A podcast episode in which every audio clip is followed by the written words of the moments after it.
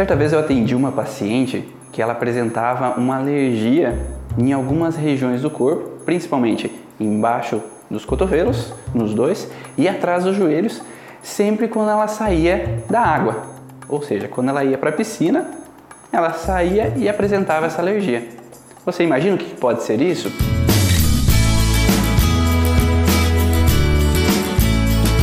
Meu nome é Ivan Bonaldo, sou fisioterapeuta, especialista em microfisioterapia, nova medicina germânica e leitura biológica.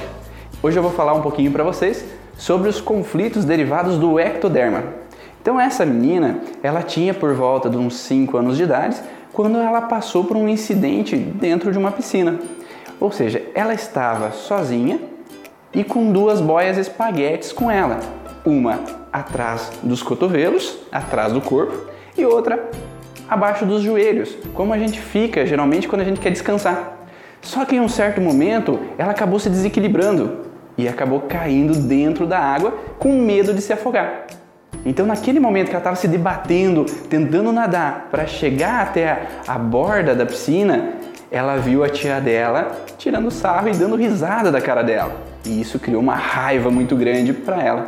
Então, cada vez depois desse episódio que ela entrava dentro da água, o cérebro dela entendia que ela poderia passar de novo por um perigo de se afogar.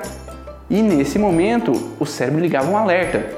Mas a partir do momento que ela entendia que a água não era mais um representante de perigo e que quando ela saía da água ela estava bem e sem passar por aquele pânico, ela desencadeava então o sintoma da alergia. A alergia sempre vem depois que eu relaxo a uma situação. Então, quando ela saía da água, ela tinha alergia nos cotovelos e abaixo dos joelhos.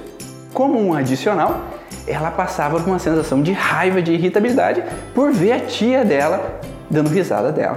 E isso veio afetar também a vesícula dela.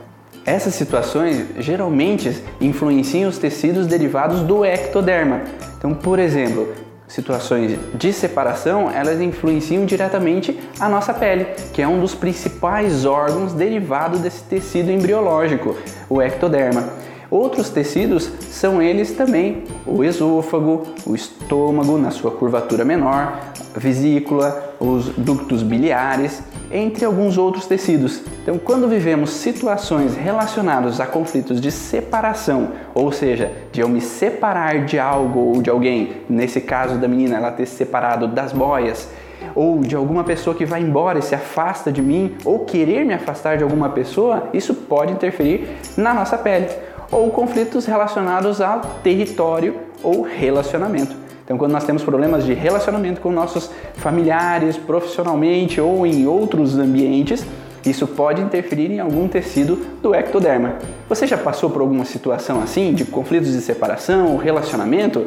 Deixe seu comentário aqui e fale um pouquinho mais sobre isso. Se quiser fazer algumas perguntas, estou à disposição para responder sobre esses tecidos também. E até o próximo vídeo.